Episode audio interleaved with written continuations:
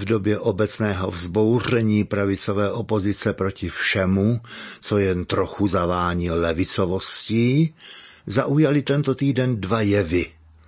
Ultramoderní kalhoty ex-prezidenta Václava Klause a překvapivý průběh voleb ombudsmana poslaneckou sněmovnou.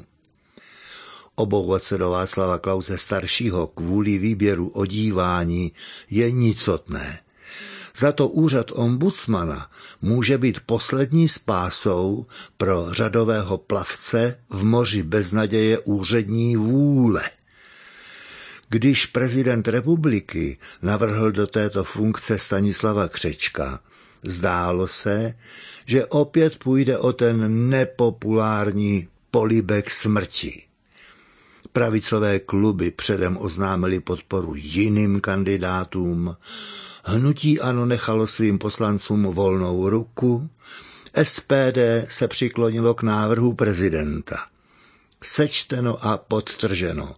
81-letý matador s letitými zkušenostmi v oboru ve volbě zvítězil a políbek na rozloučenou obdrželi jiní. Stalo se a odestát se nemůže. Třeba, že o protesty v průběhu a k průběhu volby žádná nouze. Až v příštích dnech se dozvíme, co všechno si o tom ještě můžeme myslet.